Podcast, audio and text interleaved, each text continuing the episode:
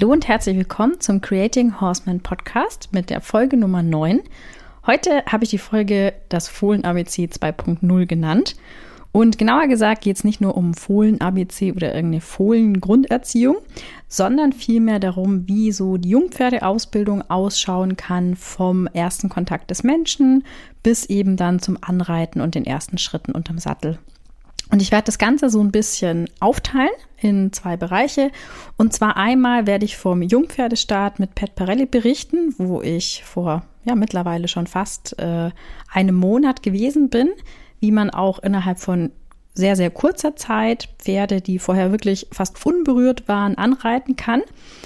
Und dann im zweiten Teil werde ich berichten, wie wir das eben als Pferdebesitzer gestalten können, wenn wir alle Zeit der Welt haben. Also was macht zu welchem ähm, Zeitpunkt Sinn, dass mein Pferd schon weiß, welche Übungen sollte das Pferd vielleicht auch schon eben als Fohlen kennen, damit ich einfach äh, die Möglichkeit habe, das einfach Schritt für Schritt möglichst stressfrei zu gestalten und trotzdem mir einen tollen Partner kreieren kann, für den dann das Anreiten kinderleicht wird.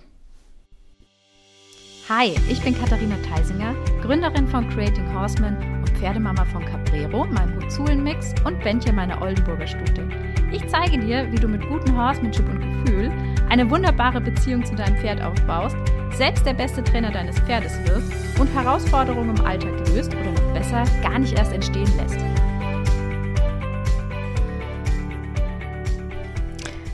Eigentlich hätte die Folge ja schon vor ja, mindestens drei Wochen kommen sollen. Aber vielleicht hört ihr es auch noch so ein bisschen an meiner Stimme. Ich äh, hatte leider eine ganz, ganz fiese Halsentzündung, war zwischendrin dann auch noch im Urlaub. Deswegen hat sich das Ganze jetzt so ein bisschen hinausgezögert. Aber Gott sei Dank habe ich mir aufgeschrieben, was ich in der Podcast-Folge sagen möchte, damit ich euch auch noch von dem Event mit Pet in Italien berichten kann. Und zwar ähm, war im Mai in Italien in der Nähe von Parma endlich mal wieder ein Parelli Jungpferdestart. Also früher bis vor fünf, sechs Jahren ähm, hat Parelli ganz oft diese Jungpferdestart-Events organisiert, hauptsächlich eben in den USA, teilweise eben auf der Ranch von Pat in Colorado oder in Florida, aber auch ähm, zum Beispiel in Texas, wo es wirklich sehr, sehr große Ranches gibt, wo es auch noch wirklich die Möglichkeit gibt, Pferde für diese Cold Starts zu verwenden, die eigentlich noch nie mit Menschen in Kontakt gekommen sind. Also damit man wirklich sagen kann, wie sieht dieser Prozess aus, wenn ich das Pferd eigentlich sogar noch wirklich ja, zähmen muss und nicht nur einfach einreiten ähm, und das Pferd schon jahrelang gehandelt wurde. Also wie kann ich quasi ähm, innerhalb von sehr kurzer Zeit ein Pferd, was absolut wild ist, keinen Umgang mit Pferden, äh, ja, mit Pferden schon, aber eben nicht mit Menschen hatte, zu einem doch sehr verlässlichen Partner unterm Sattel ausbilden.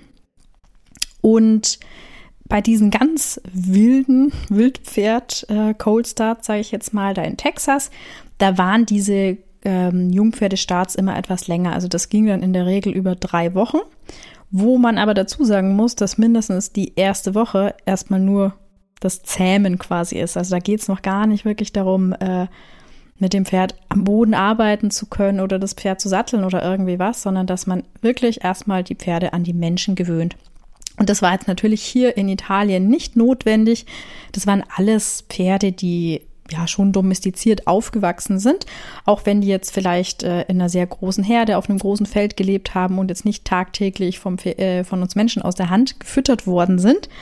Deswegen ähm, war dieser Cold Start dann eben nur für fünf Tage angesetzt, weil alle der Pferde halfterführig waren, Anhänger schon mal gefahren sind, Hufpflege etc. kannten und man sich halt hier wirklich auf diese Vorbereitung dann zum Reitpferd konzentrieren konnte. Und dort in den fünf Tagen gab es 21 Pferde-Mensch-Paare. Also ist ganz lustig, das wurde am Anfang nämlich ausgelost, wer quasi welches Pferd als Hauptpferd bekommt für die fünf Tage. Und es war dann schon so, dass im Laufe der Zeit ein bisschen durchgetauscht worden ist, wenn man zum Beispiel gemerkt hat, dass es vielleicht nicht so gut harmoniert oder ähm, ja, einfach für manche Übungen ein anderer Reiter zum Beispiel in dem Fall besser geeignet ist. Aber grundsätzlich war es so, dass man eben per Los ein Pferd zugeteilt bekommen hatte, mit dem man dann eben für diese fünf Tage arbeiten durfte. Und teilweise waren die Pferde eben wirklich fast unberührt, so wild, sage ich mal, wie man sie in Europa eben aufwachsen lassen kann. Und andere Pferde waren aber wirklich, ähm, ja, sag ich mal, einen täglichen Umgang mit Menschen gewohnt. Und es waren auch welche dabei, die tatsächlich ihre eigenen Pferde ähm, mitgebracht haben. Da ist natürlich dann immer schon eine gewisse Grundbeziehung da. Und da kann man dann doch schneller vorangehen, weil einfach gerade so dieser Friendly Game Aspekt dann in der Regel ja schon sehr groß ist. Ne? Also dass das Pferd uns zumindest schon mal ähm, als Freund ähm, ansieht, auch wenn es vielleicht jetzt noch nicht davon überzeugt ist, dass man dann auf seinen Rücken ähm, klettern darf.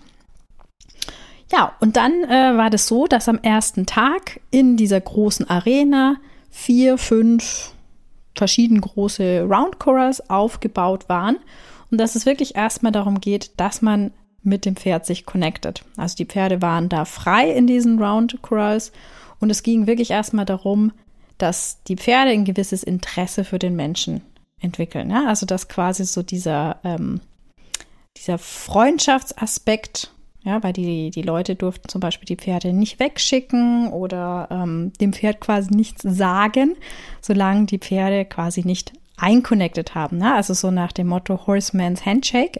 Erst möchte ich jemandem die Hand geben, bevor ich anfange, ihm ja, irgendwelche Sachen zu sagen, was er jetzt zu tun hat.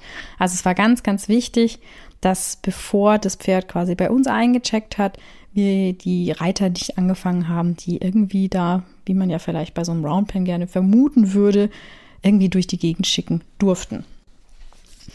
Und grundsätzlich hat sich dieser Cold Starting Kurs an der Cold Starting Formel von Parelli natürlich angelehnt. Und ich weiß ja nicht, ob du weißt, ähm, wo dieses Parelli-Programm eigentlich herkommt, weil ganz, ganz ursprünglich war das nämlich mal gedacht als eine Art Anreitprogramm für Profis, um Pferde auszubilden, bevor man dann mit einer Spezialisierung, also zum Beispiel Dressur oder Cutting oder was auch immer anfängt. Aber das ist eigentlich wirklich ein Jungpferdeprogramm erstmal war und vor allem auch für Profireiter oder für Profi-Pferdetrainer, Ausbilder. Und es ist natürlich dann so über die Jahre so ein bisschen mehr in den Breitensport, in den Freizeitbereich, sag ich mal, runtergebrochen worden. Aber auch heute ist es noch so, dass quasi Level 1 und 2 vor allem nicht viel mehr ist, als wie einfach äh, ein Jungpferdestart sein würde. Also Level 1 und 2 ist quasi ähm, nicht viel mehr als ja, ein exzellenter Jungpferdestart. Und der erste Teil, deswegen durften auch die Reiter oder die, ähm, ja, die Jungpferdestarter die Pferde auch erstmal gar nicht wegschicken, war vor allem das, weil in dieser Ausbildungsskala, in dieser Jungpferdeausbildungsskala, der Aspekt ähm, akzeptiere den Menschen als Freund vor dem Aspekt akzeptiere den Menschen als Leader kommt. Das heißt, ähm, das Pferd muss sich erstmal grundsätzlich wohl in meiner Umgebung fühlen. Es muss, ähm, sag ich mal, kein, das Gefühl haben, dass man eben keine Angst vor mir hat, bevor ich als Leader auftrete, der jetzt Entscheidungen irgendwie für das Pferd treffen möchte oder dem irgendwas sagen möchte. Also das heißt, ähm, es wurde eben damit begonnen, wie ich gerade eben schon beschrieben hatte, dass das Pferd erstmal begrüßt wurde, dass man erstmal geschaut hat, kann man sich äh, was Gutes tun. Natürlich waren die Pferde dann schon auch äh, aufgeregt, weil Mods viele Zuschauer, neue Umgebung, äh, Soundanlage, die mal geknackt hat und sowas. Ähm, also da konnte man halt auch schon ganz, ganz toll die verschiedenen Personalities rauslesen. Ne? Also, dass man gesehen hat, welche Pferde bewegen sich mehr oder welche Pferde sind jetzt mehr beeindruckt von dem ganzen Spektakel und welche weniger. Ähm, war einfach auch als Zuschauer super, super spannend zu beobachten und auch dann, wie die Pferde eben mit den Menschen ähm, ja, agiert haben. Und da waren ein paar dabei, die sehr schnell ihre Menschen eben gesucht haben, weil sie schon grundsätzlich, sag ich mal, diese Einstellung haben, dass Menschen eigentlich ja ganz praktisch sind, dass das Freunde sind, mit denen man gerne was, ähm, sage ich mal, tut. Ähm, und deswegen war es einfach wichtig, dass die Pferde von sich aus den Menschen suchen dass man dann eben nicht versucht, einfach möglichst schnell einen Halfter drauf zu kriegen, damit das Pferd dann eben am Halfter ist, sondern dass die Pferde neugierig sind, dass man wirklich ein, ein Friendly Game schon ein angenehmes Ritual draus machen kann, eben für diesen ähm, Prozess des Aufhalfterns, dass man das Pferd nicht irgendwie fangen muss.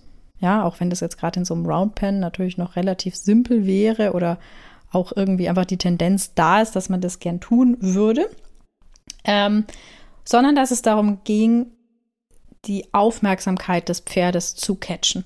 Und das ist ja auch eine Form von einfach Catching Game. Und das heißt aber eben nicht, dass ich jetzt das Pferd da zwangsläufig äh, groß bewegen muss, quasi so irgendwie, ja, was man vielleicht so unter Join-Up, Monty Roberts die Richtung irgendwie kennt, bis es dann quasi sagt, lass mich bitte einfach nur jetzt reinkommen, weil ich nicht mehr hier rumlaufen möchte, sondern dass man je nach Persönlichkeit von dem Pferd ähm, auf eine andere Art und Weise die Aufmerksamkeit catchen kann. Ja, und manchmal kann es auch einfach nichts tun sein oder einfach nur auf die andere Seite vom Roundpen gehen. Also verschiedenste Variationen, je nachdem, was das Pferd eben für eine Persönlichkeit hat, um diese Aufmerksamkeit zu catchen, um quasi zu erreichen, dass das Pferd hier bei mir bleibt, dass ich den aufhalftern kann, ohne dass ich irgendwie raubtiermäßig agieren muss und den möglichst schnell irgendwie versuchen muss zu fangen. Und dann, ähm, sag ich mal, dieser Freund-Aspekt, der ist zwar natürlich immer noch ausbaufähig, aber dass ich natürlich erstmal so eine grundlegende Basis habe, dass das Pferd jetzt freiwillig ins Halfter geschlüpft ist, dass ich dann beginnen kann im Aspekt 2, ne, akzeptiere den Menschen als Freund ist Teil 1 und dann akzeptiere den Menschen als Leader.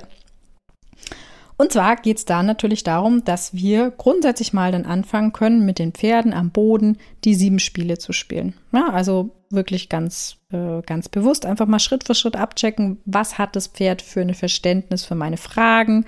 Versteht es grundsätzlich zum Beispiel, ähm, ja, einen, einen stetigen Druck, ja, also ein Porcupine Game, versteht der dann zum Beispiel, wenn ich ja beim Reiten später meinen Zügel verwenden möchte, dass man irgendwie da dem Gefühl folgt oder dass man von dem Bein weicht.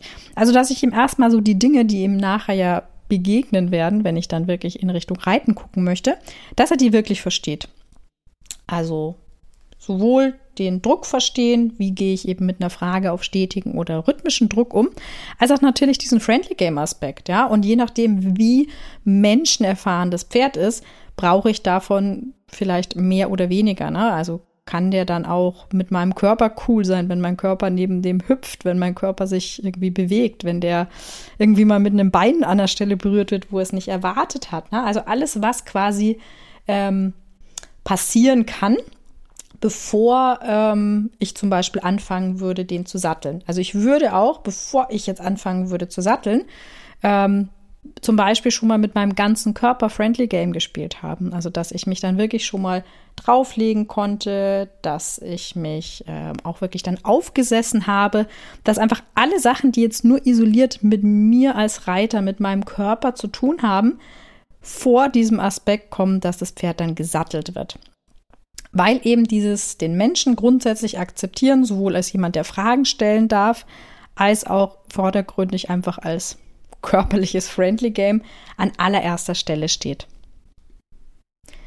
Und auch da werde ich am Anfang nicht gleich irgendwie immer 100 Prozent haben.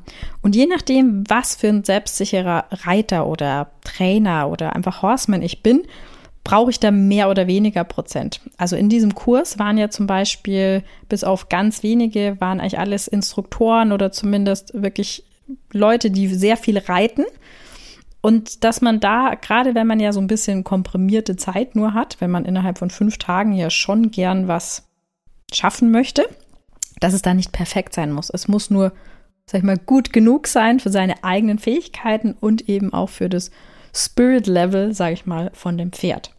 Also, wenn ich da grundsätzlich mal einen Check dahinter machen kann, auch wenn es noch nicht perfekt ist, dann kommt eben der zweite Teil. Und das ist eben der Block mit akzeptiere den Sattel. Und dieser, dieser Block, der unterteilt sich auch wieder in zwei Unterbereiche. Weil beim Satteln habe ich nämlich einmal das Platzieren von dem Sattel, also das Draufmachen quasi, Pad, Sattel. Und dann im zweiten Teil eben das Tragen von dem Sattel im Stillstand, im Schritt, Trab, Galopp mit dem Gurt. Also dieses einmal dieses von oben drauf machen und dann einmal diese Kompression, Kompression, die entsteht, wenn eben der Gurt geschlossen wird. Und in aller Regel kann man sagen, dass eins von diesen beiden Sachen immer schwierig ist und auch schwierig sein darf, Weil wenn ich da null Reaktion bekommen habe vom Pferd, dann ist das immer so ein bisschen komisch. Ne? Also dann ist die Wahrscheinlichkeit, dass irgendwas übersehen worden ist, ähm, ja, oder das Pferd extrem introvertiert ist und mir das nicht wirklich zeigt oder nur sehr diskret zeigt, relativ groß. Und dann kann es eben sein, dass wenn ich dann da draufsteige, dass es dann ein größeres Problem gibt. Also von daher, wenn das Pferd zumindest von einem der beiden Sachen, also entweder beim Platzieren, das Draufschwingen vom Sattel oder dann eben mit dem Gurt erstmal ein bisschen Schwierigkeiten hat, ist nicht schlimm. Also ist fast schon positiv, weil dann weiß ich zumindest, dass es es auch mitgekriegt hat, dass eben da jetzt der Sattel drauf ist und dass da der Gurt zu ist und dann nicht quasi nur wie in so eine introvertierte Trance fällt und auf einmal dann, ja, einen Herzinfarkt bekommt, wenn er dann merkt, das ist jetzt zu. Und gerade eben, wenn ich das bei einem jungen Pferd mache, muss ich da extrem drauf achten. Also wenn das jetzt so ein wildes Pferd, sag ich mal, in Texas ist, muss ich noch viel, viel mehr drauf achten. Aber eigentlich bei jedem Pferd, auch wenn das schon lange geritten wird, dass ich weiß, wo stehe ich bei solchen Sachen. Also dieser Sicherheitsaspekt, wie greife ich den Gurt, wie platziere ich den Sattel, wie habe ich mein Seil dabei in der Hand, äh, Pferd ist nicht angebunden dabei. Also das sind alles so Sachen, die sind einfach umso wichtiger, je reaktiver das Pferd sein könnte, aber trotzdem einfach aus Sicherheitsaspekten muss ich das bei jedem Pferd beachten. Und auch, wie ich das Pferd dann danach als erstes bewege. Also das ist natürlich dann keine gute Idee, wenn ich so ein ähm, ja, junges Pferd, was gerade das erste Mal den Gurt geschlossen hat, dann irgendwie sofort auf den Kreis schicke und sage, ja, jetzt galoppier mal los, so ungefähr, weil dann kann ich es natürlich auch einfach wahnsinnig provozieren, dass der da unheimlich bocken muss. Also das heißt, ich würde immer gucken, dass man vielleicht erstmal, statt ins Vorwärts zu kommen, vielleicht erstmal ein bisschen die Hinterhand wegbewegt, dass man vielleicht erstmal ein bisschen ins Seitwärts geht, also wirklich nur so ein paar Schritte, wieder eine kurze Pause, wenn das Pferd ruhig war, damit er auch die Möglichkeit hat, sich das so ein bisschen durch den Kopf gehen zu lassen, was gerade passiert ist. Und dann, wenn ich den natürlich dann wirklich mal wegschicken möchte oder in Bewegung schicken möchte, ähm, dass man natürlich darauf achtet, dass der genügend Abstand hat, ja, weil es kann natürlich in so einem reaktiven Verhalten schon auch sein, dass dann auf einmal mal irgendwie ein Fuß geflogen kommt. Also ich muss wirklich wissen, wo ich stehe. Wenn ich den dann auch bewegen lasse, dann ist natürlich auch super wichtig, dass der Gurt fest genug ist. Also ja, also da muss man so das Mittelmaß finden zwischen er ist zu fest angezogen oder zu schnell zu fest vor allem und dann ist es kein Wunder, dass das Pferd bocken muss. Oder eben ähm, es ist zu locker, was sehr gefährlich sein kann, wenn das Pferd sich dann etwas heftiger bewegt, weil der Sattel kann auch unter den Bauch rutschen und dann ist es nicht mehr lustig, gerade bei einem jungen Pferd. Und wenn man die Möglichkeit hat, so war das zum Beispiel auch bei dem Cold Start, ähm, dann ist es für die Pferde deutlich einfacher oder angenehmer, wenn man sie frei bewegen lassen kann mit dem Sattel. Also wenn man die Pferde dann in dem Fall eben nicht am Seil macht, sondern dann wirklich ihnen die Möglichkeit gibt, sich selber mit der Sache auseinanderzusetzen. Also ist auch so ein bisschen dieser Punkt, ähm, das hat dann nichts mit uns zu tun. Ja, also das Pferd kann uns dann nicht quasi die Schuld geben, dass es jetzt vom Sattel sich irgendwie geärgert oder gestört fühlt, ähm, sondern es kann so diesen Sattel für sich selbst erkunden. Auch in der Herdendynamik zusammen, wenn sich eben die Möglichkeit begibt, dass sich dann zwei Pferde äh, zusammen bewegen können. Na, und das war natürlich bei dem Event dann recht spektakulär, weil es waren ja dann doch sehr viele Pferde. Es waren nicht alle auf einmal, es gab dann schon Gruppen. Ähm, aber auch da waren wieder Pferde, die einerseits ja fast gar kein Interesse eigentlich an dem Sattel hatten und dann eher geschaut haben, ob man nicht wo ein bisschen Gras erwischen kann. Und andere Pferde hatten eben ein Riesenthema damit. Ähm, ja, oder andere waren dann auch eher interessiert, jetzt mit den anderen zu spielen in der Herde, sich mit dem Sattel auseinanderzusetzen. Also es ist sehr interessant zu beobachten, was Pferde dann wirklich damit tun, wenn sie natürlich sich verhalten können, wenn sie das mit sich selber so ein bisschen ausmachen können und wir da möglichst, ähm, sage ich mal, die Finger äh, rauslassen. Jedes Pferd hat wie so eine eigene Ampel oder immer im Pferdetraining haben wir wie eine Art Ampelsystem. Also quasi grün, gelb und rot. Ähm, und gerade bei den, bei den Jungpferden, ja, also das ist auch so, was ich vorhin gesagt habe, es muss nicht perfekt sein, aber es muss gut genug sein. Ähm, wenn ich ein grünes Licht habe, kann ich weitergehen. Wenn ich ein gelbes Licht habe, äh, ist Vorsicht geboten. Und zum roten Licht sollte ich am besten gar nicht erst kommen, weil ich es einfach gut genug vorbereitet habe. Genau, dann sage ich mal, sind wir mit diesem Teil des Akzeptiere des Sattels mal durch und dann kommt im nächsten Schritt Akzeptiere den Reiter. das ist natürlich auch wieder in zwei Aspekte untergliedert. Eben einmal den Reiter als Passagier, also kann ich den auf meinem Rücken tragen und mich noch frei bewegen, aber den eben sicher mitnehmen. Und dann als Steuermann, also dass der Mensch mir da oben dann auch was sagen darf. Und hier ist es natürlich auch jetzt in dem Fall äh, bei dem Cold Start einfach vom riesen Vorteil gewesen, dass man ja wirklich oder dass die Reiter eigentlich die ganzen Tage mit dem Pferd verbracht haben. Ja, also auch wenn man jetzt natürlich nicht acht Stunden trainiert hat, man hat trotzdem den ganzen Tag miteinander verbracht. Die waren dann mit am Seil, man stand in einem Schatten. Also man hat einfach ja dadurch eine sehr starke Bindung sehr schnell zu diesen Pferden aufbauen können ähm, und hatte dann natürlich, ähm, sag ich mal, diesen der Mensch ist, ist was Positives oder der gehört jetzt zu meinem Leben, war dann einfach bei den Pferden schon recht ähm, recht stark, auch wenn es jetzt in einer sehr kurzen Zeit war. Und dann, sage ich mal, ging es eben ans Reiten. Und bei diesem Passagieraspekt geht es jetzt nicht darum, dass ich vollkommen, ähm, sage ich mal, die Kontrolle abgebe. Also zu einem Teil ja, aber zu einem anderen Teil auch nicht. Und wir sind im Grunde dafür verantwortlich, sag ich mal, dass es losgeht und dass es dann auch wieder anhält. Und das Pferd ist aber dann zum Beispiel dafür verantwortlich, dass es einfach, ähm, sag ich mal, die Linie selbst suchen kann. Also, dass wir zwar dem Pferd erstmal erklären, was ist quasi so das Kommando zum Losgehen. Und da ja Maintain Gate, also quasi behalte die Gangart bei vor Maintain Direction, also behalte die Richtung bei kommt, müssen wir uns erstmal auf dieses ähm, behalte die Gangart bei fokussieren. Wo es dann hingeht, ist im ersten Fall mal zweitrangig, aber Hauptsache, es geht erstmal wohin. Weil wenn wir uns da gleichzeitig bei einem ganz jungen, unerfahrenen Pferd oder auch bei einem total unerfahrenen Reiter einfach auf beides fokussieren, dann wird beides in der Regel nicht so gut klappen.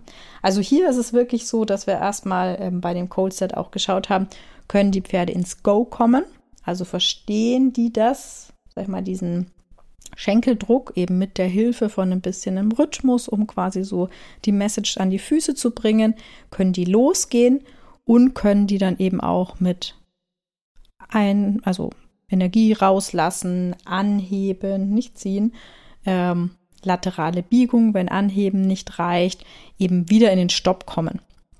Und das sind natürlich Sachen, die haben wir am Boden dann eben schon vorbereitet, dass die Pferde natürlich links und rechts sich biegen können und dann ging es einfach darum, dass die Pferde dann einfach mal ins Gehen kommen, dass man sowohl im Schritt, Trab, die meisten dann auch spätestens am vierten Tag, glaube ich, äh, im Galopp, dass man erstmal hinkommt, äh, dass die Pferde vorwärts gehen. Auch ähm, wenn jetzt die Richtung erstmal zweitrangig ist. Viele Pferde hatten natürlich dann schon die Tendenz, so Richtung Ausgang natürlich zu gehen, wo die andere Herde ist oder wo man natürlich wieder Richtung Koppel geht, ähm, da dann die Bremse reinzulegen. Und dann war im Grunde die Lösung für die ganze Sache, für das Pferd, wo quasi die nächste Pause entsteht, wenn du am Tor vorbeigegangen bist. Also behalte eben diese Gangart bei. Du darfst hingehen, wo du willst, aber nicht eigenmächtig dann die Bremse reinlegen. Und ähm, das ist auch eben beim, bei einem Jungpferd, dass man sagt, so die, die ersten paar Male, ja, also vielleicht zwei, dreimal oder sowas, kann man dem einfach die, ähm, diesen zweiten Teil mit der Lenkung erstmal abnehmen und sagen, wir fokussieren uns einfach erstmal auf das Go und das ist mir wichtiger als eben die Richtung.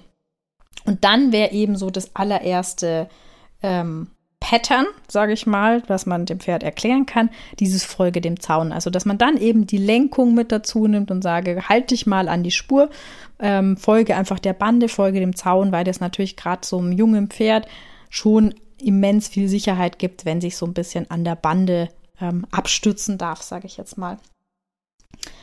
Und nach und nach nimmt man dann einfach eben mehr Manöver mit dazu und äh, immer mehr Hilfen, aber erstmal Fokus auf das Go und auf die Bremse und dann ganz einfach so ein paar Patterns, einfach eine Straße mit dazugeben. Und diese ersten Ritte, die finden auch im Halfter statt. Einfach aus dem Grund, weil das für das Pferd der absolut natürlichste Schritt ist, wenn wir am Boden mit dem Halfter gearbeitet haben und ihm die ganzen Hilfen und die Einwirkung mit diesem Halfter erklärt haben, dass wir das dann auch vom Sattel aus tun. Ja, also einfach für die ersten Ritte ähm, ist es einfach für das Pferd am einfachsten und am natürlichsten in aller Regel. Es gibt immer Ausnahmen, aber in aller Regel ist es so, dass es dann am meisten Sinn macht, das Pferd einfach mit dem gleichen Tool, in dem Fall mit dem Halfter, anzureiten. Weil dann kommt nämlich erst in Schritt 4 quasi akzeptiere die Trense. Und das ist auch wieder in zwei Teile untergliedert. Das eine ist einfach das Auftrensen und das Tragen. Und der zweite Schritt ist auch das Kommunizieren mit der Trense. Und hier kann man das zum Beispiel vorbereiten. Das haben die dann auch äh, eben gemacht, dass man anfängt, da ein Friendly Game im Maul zu spielen, dass man ähm, zum Beispiel den Savvy String, also was sehr weich ist, wo die Pferde drauf kauen können, sich damit wirklich auseinandersetzen können, mal ins Maul legt. Oder ähm, dass man zum Beispiel das einfach mal so als Deko mit reinnimmt, während man am Boden ist oder während man auch reitet. Dass man dann am Boden dem Pferd auch dieses Porcupine mit der Trense, also Folge dem Gefühl an der Trense quasi auch ähm, erklären kann. Und wann so ein bisschen, wann der Zeitpunkt ist, damit zu starten, hängt immer vom Pferd an. Also so Pi mal Daumen könnte man sagen, so ab dem 20. Ritt.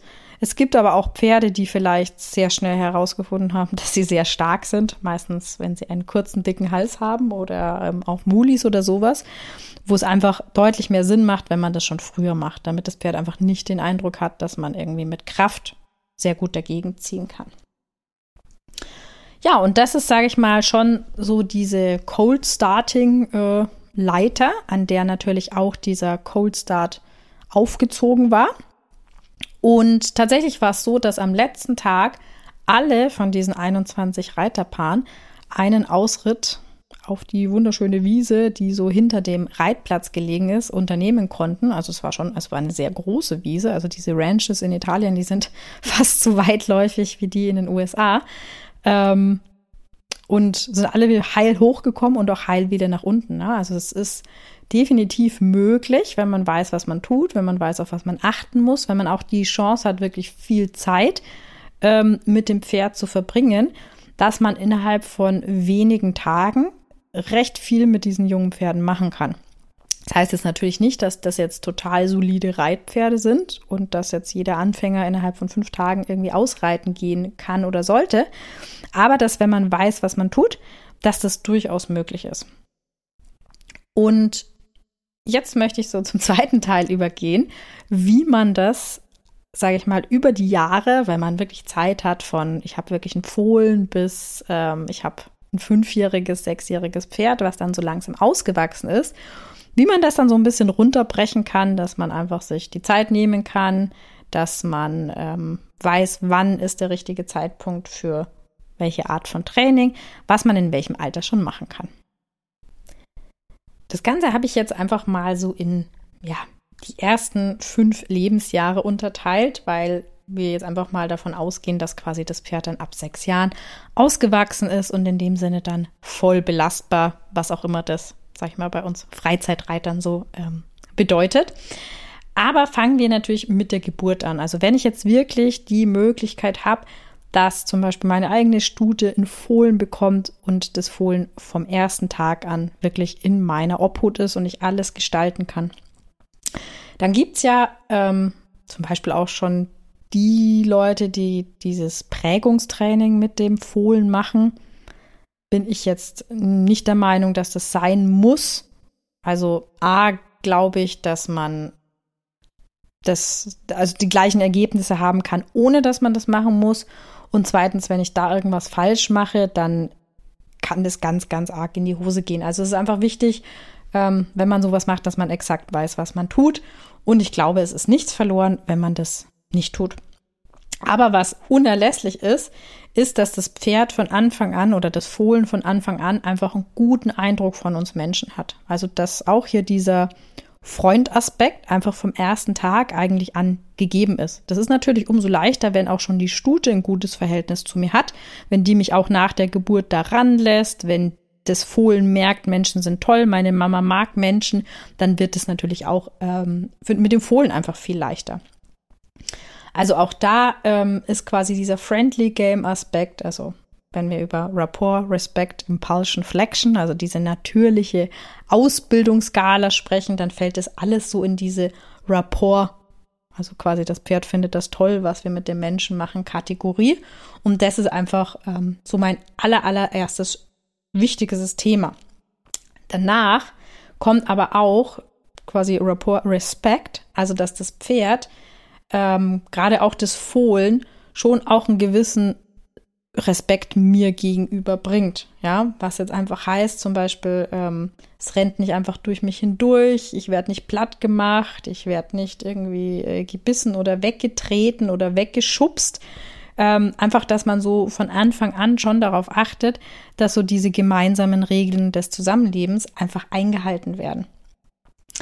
Das ähm, würde ich natürlich jetzt gerade bei so einem Fohlen, da muss ich schon aufmachen, da kann ich jetzt natürlich nicht irgendwie da am Seil rumreißen oder äh, irgendwie da mit dem Stecken oder so. Da macht es zum Beispiel viel mehr Seil, dass ich zum Beispiel äh, viel mehr Sinn, wenn ich um meinen persönlichen Space quasi zu verteidigen, das Seil um mich herum schwinge und solche Sachen. Also ich muss das schon, sag ich mal, auf diese, dieses Fohlen anpassen aber dass man da nicht sagt, ja, das hat jetzt den Bonus, äh, weil es ist ja noch so klein und so süß, dass es mich jetzt durch die Gegend schubsen darf oder sowas, weil das ist natürlich dann schon einfach ähm, sehr, sehr prägend für das Fohlen, das sagt, ah, okay, Menschen, ja, sind ganz nett, aber kann man durch die Gegend schubsen oder irgendwie aus dem Weg räumen. Also das möchte ich einfach vermeiden, dass ich mir nicht da irgendwie einen kleinen Drachen heranzüchte, sondern dass ich sage, wir haben eine gute Beziehung, aber von Anfang an gibt es auch gewisse Grenzen. Ne? Also wie zum Beispiel auch so die, die Tanten in der, in der Herde, wenn jetzt ein Fohlen mit anderen Stuten und so zusammen aufwachsen kann,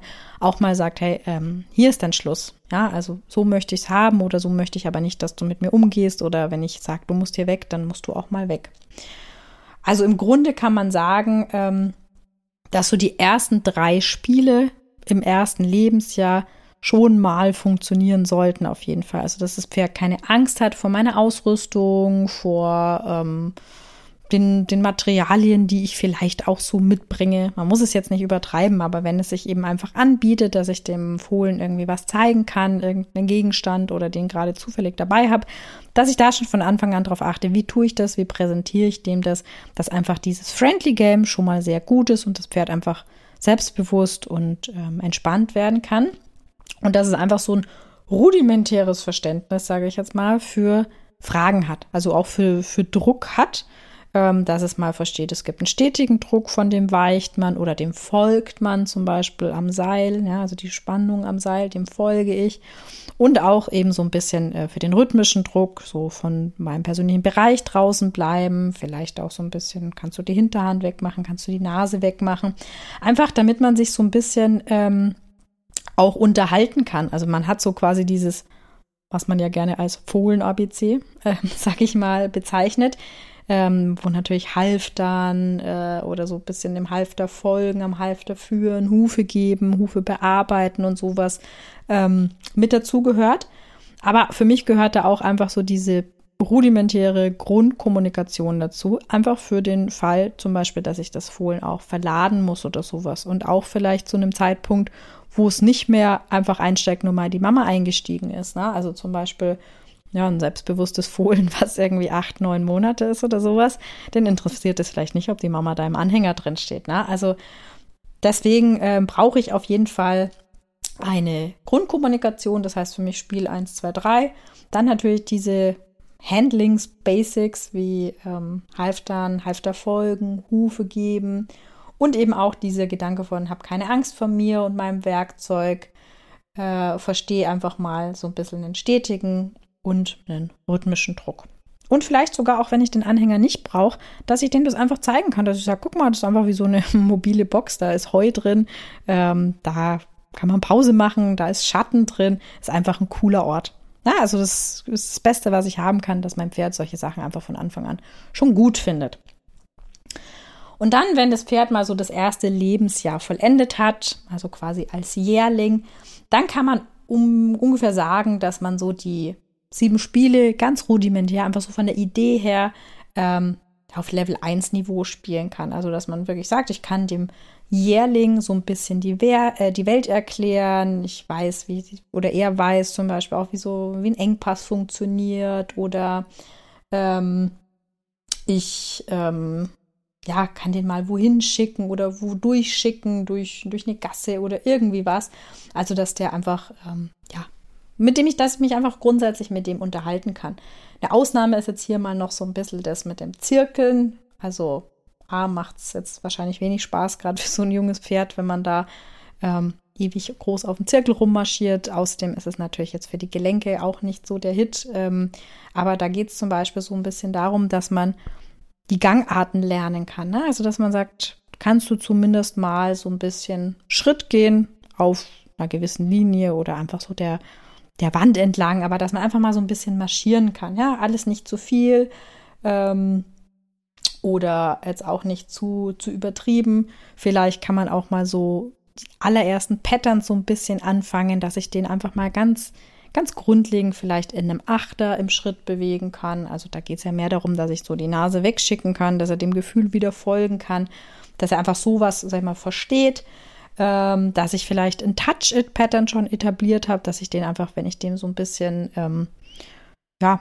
über den Hof zum Beispiel führe, dass ich dem die verschiedenen Sachen zeigen kann, dass ich den da hinschicken kann, dass es berühren kann oder auch wenn ich dann anfange, den eben zu füttern mit irgendwelchen Aufzuchtfutter oder sowas, dass das auch respektvoll, ähm, sag ich mal, abläuft. Dass ich da auch schon von Anfang an drauf achte, dass man einfach so ein positives Ritual hat beim Füttern, ähm, wie ich es eben auch dann bei einem älteren Pferd tun würde. Ne? Also nicht zu sehr diesen Jungpferdebonus, weil das wird man im Nachhinein dann ziemlich ähm, bereuen. Und dann kann ich auch in dem Alter, wenn es gut ist, das ist wirklich wichtig, äh, wenn es gut ist, darauf liegt die Betonung, so ein bisschen anfangen, spazieren zu gehen. Aber dafür brauche ich schon mal eine gute Kommunikation. Ich brauche auch eine gute Beziehung schon mit dem Pferd, weil man ganz ehrlich, ein Jungpferd möchte nicht mit einer Flasche in den Wald gehen. Also es macht gar keinen Sinn für ein junges Pferd mit uns, wenn es nicht das Gefühl hat, dass wir Souveränität und Sicherheit ausstrahlen, in den Wald zu gehen, weg von der Herde. Und da kann ich dann in ganz, ganz blöde Situationen kommen, auch schon mit einem Jungpferd, die man einfach sehr gut hätte vermeiden können wenn ich jetzt meine, ich muss das unbedingt tun, weil das ist so wichtig für das Pferd. Ja, also natürlich ist es super schön, wenn ich es machen kann, aber ähm, ich brauche wirklich die Basic und die Beziehung und auch die Erziehung und die Kommunikation, damit ich das eben tun kann. Wenn wir dann weitergehen und dann eben ein zweijähriges Pferd anschauen, das ist ungefähr so das Alter oder ziemlich genau sogar das Alter, mit dem ich dann die Bändchen bekommen hat, ähm, habe, kann man schauen, dass das Pferd so ja ungefähr vielleicht auf Level 2 Niveau ist. Also dass man zum Beispiel sagt, man nimmt auch mal dann den Trab mit dazu, ähm, natürlich auf einem sehr großen Kreis oder fast auch eher so ein, wie so ein wanderndes Oval, dass das Pferd einfach mal ähm, lernt, eben auf Kommando dann eine gewisse Gangart für eine Weile zu halten. Ähm, oder ich kann auch mal einfach zum Spaß so ein bisschen eben die Vorbereitungen machen, wie es dann eben äh, Richtung Reiten gehen würde. Also, dass ich den zum Beispiel mal ein Pad äh, auf den Rücken gelegt habe, dass ich da vielleicht auch mich mal drüber gelegt habe, dass ich mit meinem Körper-Friendly Game gespielt habe, dass ich mit dem Seil erstmal den Gurt vorbereitet habe, dass ich dann vielleicht auch wirklich mal das Pad zumache. Oder auch wenn ich die Möglichkeit habe, dass ich den als Handpferd mitnehme. Also ich bin so, so viele Stunden mit der Bindje als Handpferd äh, gegangen. Und das war das Beste, was ich machen konnte, ne? weil eben dann schon die Hilfengebung von oben kommt. Das ist ein Riesenunterschied, als wenn man jetzt dann von unten nur agiert. Ähm, einfach vom Blickwinkel her, wie das auf das Pferd wirkt. Und ich kann natürlich wirklich viele Kilometer machen, bergauf, bergab, auch im Trab. Ähm, hat trotzdem das noch die Sicherheit einfach von dem erfahrenen Pferd. Also Handpferdreiten ist in dem Alter einfach super, auch so für die körperliche Entwicklung, dass man da einfach so ein paar Kilometer drauf bekommt. Und dann auch schon so praktische Sachen wie zum Beispiel mein Pferd ähm, an der Aufstiegshilfe einparken lassen. Ja, also das sind alles so super gute Angewohnheiten, dass er da entspannt stehen kann, dass man sich vielleicht auch schon mal irgendwie, ja, wenn der jetzt schon vielleicht schon eher fast drei ist oder sowas, ne, dass man sagt, ich kann mich auch mal drauflegen und der kennt so ein bisschen das Gewicht, der kennt so meinen Körper, der kennt die Aufstiegshilfe, der hat schon mal eben das Pad getragen, der kennt schon mal den Gurt einfach wie so ein Kindergarten. Ne? Also im Grunde ist ja diese Jungpferde Ausbildung, wenn ich das auch eben über so einen längeren Zeitraum machen kann, nichts anderes, als wenn ich sage, jetzt schickt mal das Kind irgendwie so in die Spielgruppe und dann schicken wir es in den Kindergarten und dann kommt es in die Vorschule und dann kommt es in die Schule und, und so weiter. Ne? Also, dass man sagt, immer dem Alter entsprechend kann ich was machen und auch von der Zeit her. Also, da ist ja oft so dieses, wie lange darf ich jetzt mit einem Pferd in dem und dem Alter machen? Ähm, das kann man so nicht sagen. Also, ich würde mich niemals an einer festen Zeit aufhängen ist jetzt schon klar, dass ich in 99,9 Prozent der Fälle dann nicht mit einem Jährling irgendwie drei Stunden da rumtue. Ähm, aber es ist jetzt auch nicht so, dass ich sage, es muss jetzt genau 20 Minuten oder sowas gehen. Also man muss schon immer gucken, worauf will ich hinaus. Und dann gibt es vielleicht schon mal einen Tag, wo wir an irgendwas dran sind und das ist jetzt wichtig und dann kann es vielleicht tatsächlich mal eine Stunde gehen. Und sonst dauert es vielleicht aber nur zehn Minuten in der Regel. Also da darf man sich nicht zu ähm, verbissen, sage ich mal, festhalten, aber schon immer so ein bisschen das in Relation sehen, aber es eben auch nicht ausschließen, dass man mal länger an irgendwas dran sein muss. Ja, und dann, ähm, sagen wir mal, ein dreijähriges Pferd, da kann man da schön danach gehen. Einjähriger Level 1, zweijähriger Level 2, dreijähriger dann Level 3 natürlich, so ungefähr. Ähm, dass man spätestens da dann wirklich anfängt, dass man sagt, man bringt da mal ein Gewicht drauf, ja, was jetzt je nach Entwicklung vom Pferd natürlich auch irgendwie ein Jahr später erst sein kann. Also ich kannte da mal eine Araberstute, die sah mit vier aus wie eineinhalb. Also das muss man dann schon so ein bisschen abwägen. Ähm, oder dass man dann zum Beispiel eben sagt, ähm, ich erkläre den am Boden schon mal so ein bisschen die Zügelposition. Ne? Laterale Biegung, die kann man auch definitiv schon früher machen. Äh, indirekter Zügel, ähm, lauter solche Sachen, ne? oder mal den, den Savvy String ins Maul legen, eben als Vorbereitung für die Trense.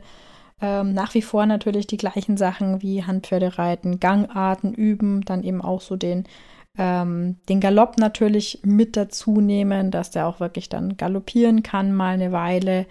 Ähm, und da kann ich dann einfach nach und nach mehr Verantwortung abgeben. Also ich bin jetzt kein Freund davon, eben wenn die Pferde noch keine Ahnung haben, dass es verschiedene so Gangarten quasi auf Kommando gibt, dass ich dann gleich ein echtes Circling-Game von Anfang an drauf mache, sondern dass ich eher wie eine Art Driving-Game spiele, also dass ich mich mitbewege quasi und dem Pferd, sag ich mal, so ein bisschen mehr, ja, mehr Sicherheit und etwas Verantwortung abnehme. Und erst wenn das, sag ich mal, die Gangarten grundsätzlich beherrscht, dass man dann durch sagt, jetzt kann man in ein richtiges Circling Game übergehen, wo das Pferd einfach dann wirklich selbstständig äh, oder komplett selbstständig die Gangart beibehalten kann.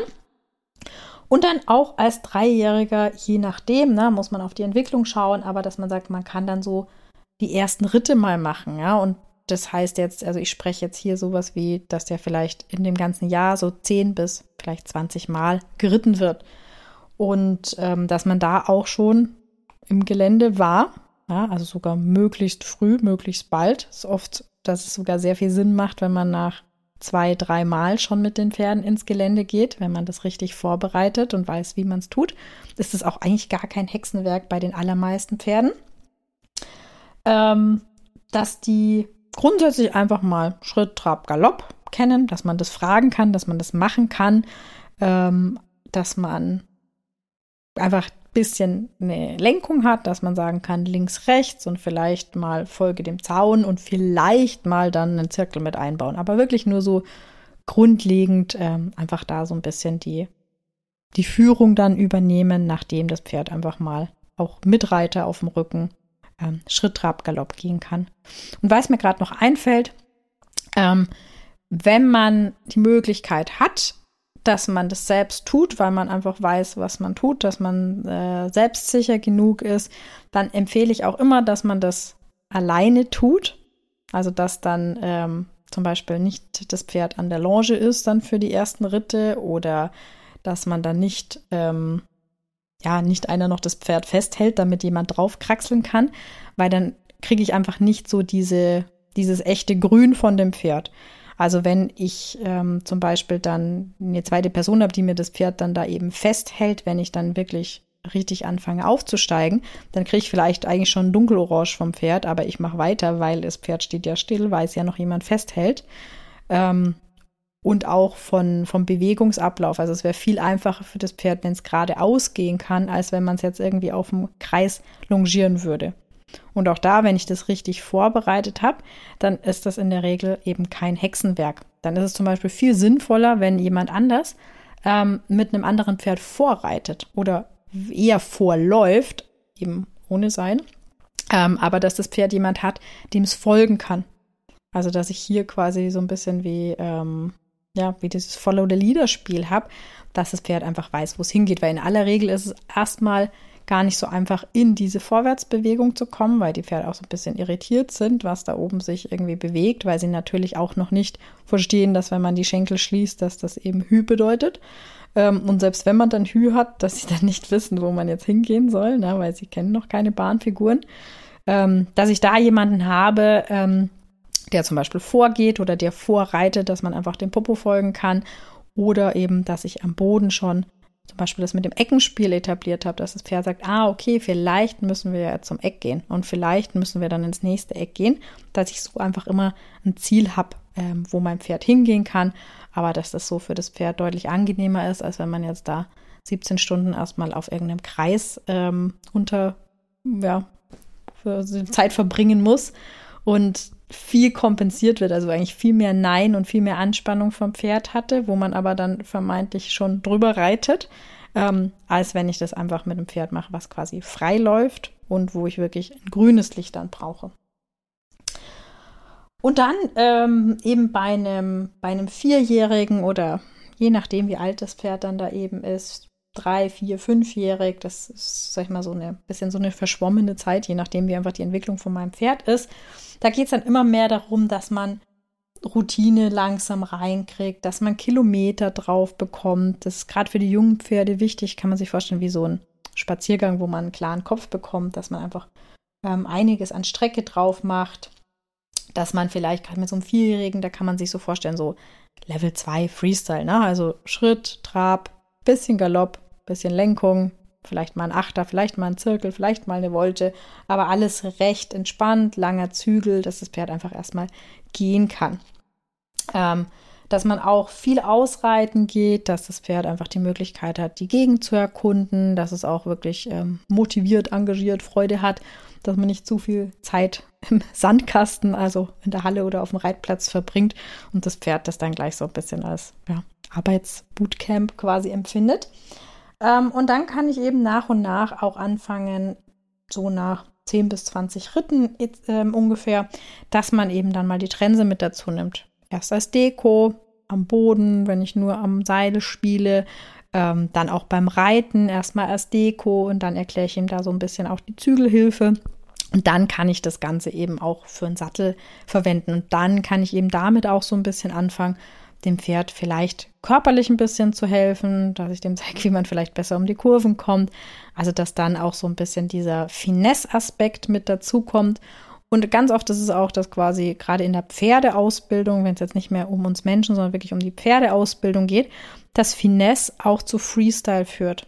Also, dass ich zum Beispiel dem Pferd helfen kann, mit Kontakt einen besseren Bewegungsablauf zum Beispiel zu finden, den es dann auch nach und nach im Freestyle, also am langen Zügel, übertragen kann. Und ja, so ungefähr zweimal pro Woche würde ich sagen, ähm, sind dann ein ganz, gute, ganz guter Schnitt für so ein vierjähriges Pferd. Und ähm, dann eben, wenn es fünfjährig ist, kann man auf drei bis viermal steigern, eben auch mehr und mehr dann reiten mit Kontakt und eben trotzdem noch das Freestyle nicht vernachlässigen, viel ins Gelände gehen. Also das ist dann einfach so ein, ja, geschmeidiger Übergang, dass das einfach so ein bisschen äh, die Intensität gesteigert wirkt, da mehr Routine reinkommt, Kilometer auf das Pferd draufkommen. Und ähm, quasi dann ein sechsjähriges Pferd, also die Bentie ist jetzt sechs und ich finde, man merkt auch extrem, dass sie jetzt nochmal im letzten Jahr ähm, einen Entwicklungsschub gemacht hat, auch vom körperlichen, wie sie sich beim Reiten tragen kann und alles, ähm, dass sie jetzt wirklich ein ein entwickeltes Reitpferd ist, kann man sagen. Ne? Also, dass man jetzt nicht mehr das Gefühl hat, es, man sitzt auf so einem dünnen Zahnstocher, der noch so ein bisschen durch die Gegend wackelt und äh, unausbalanciert ist, sondern dass man wirklich sagt, okay, die Pferde sind jetzt sechs, die sind jetzt körperlich wirklich ähm, entwickelt und jetzt kann man dann wirklich anfangen, ähm, ja, sag ich mal, wirklich etwas ambitionierter zu arbeiten oder ähm, wirklich fokussiert auf was hinzuarbeiten. Also ich finde, das ähm, ist dann einfach ein gutes Alter und auch wenn man dem Pferd einfach die Möglichkeit gibt, über die Jahre hinweg ähm, sich einfach schrittweise zu entwickeln. Und auch wenn ich jetzt für mich einfach ein Fan bin, dass man dem Pferd diese Zeit gibt, also wenn immer die Möglichkeit ist, finde ich das am schönsten, wenn man so zusammenwachsen kann. Also ich habe wirklich bei der Bändchen den Eindruck, dass ich in den letzten, ja, es sind jetzt schon über vier Jahre, ja, über vier Jahre, ähm, dass ich nicht einfach ein Pferd trainiert habe, sondern dass ich wirklich eine Freundin gewonnen habe. Also dass wir wirklich eine intensive Beziehung zueinander aufgebaut haben über die Jahre und eben auch gerade mit dem Jungpferd, dass man quasi gemeinsam ähm, durch den Kindergarten, durch die Vorschule und alles gegangen ist und äh, dem Pferd einfach genügend Zeit hat äh, gegeben, sich da zu entwickeln. Ist das immer für mich meine bevorzugte, ähm, sag ich mal, Herangehensweise, wann immer das möglich ist. Natürlich ist das nicht immer möglich, weil nicht jeder ein Fohlen oder ein Jungpferd bekommt. Ähm, und auch bei diesem Cold Start habe ich auch gesehen, dass es auch durchaus eben machbar ist, das Ganze sehr zu komprimieren in einer viel, viel kürzeren Zeit. Je sicherer man einfach ist, was man tut und, ähm, sag ich mal, dadurch einfach sehr viel schneller vorangehen kann, ne? dass man genau weiß, okay, wie viel grünes Licht brauche ich, um weiterzumachen, was ist der nächste Schritt, was ist bei dem Pferd wichtig.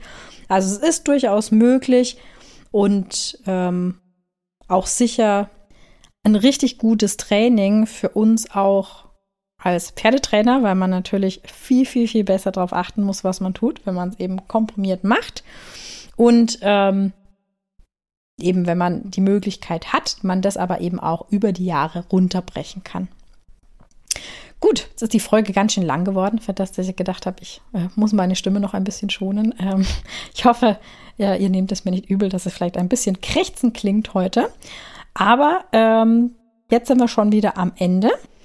Und auch wenn du jetzt kein Jungpferd hast, ähm, dann ist es ja trotzdem oft so, dass in diesen, ähm, diesem ausgedehnten Fohlen ABC dann doch die ein oder andere Sache vielleicht übersehen worden ist oder eben für das Pferd nicht ganz okay war und dass man eigentlich trotzdem immer an diesen Grundlagen arbeiten kann.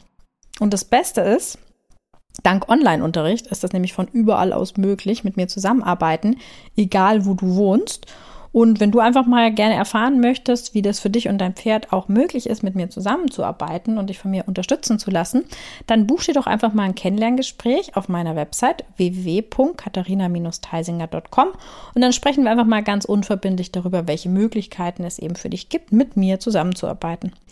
So, jetzt sind wir auch am Ende von unserer Folge ein angekommen.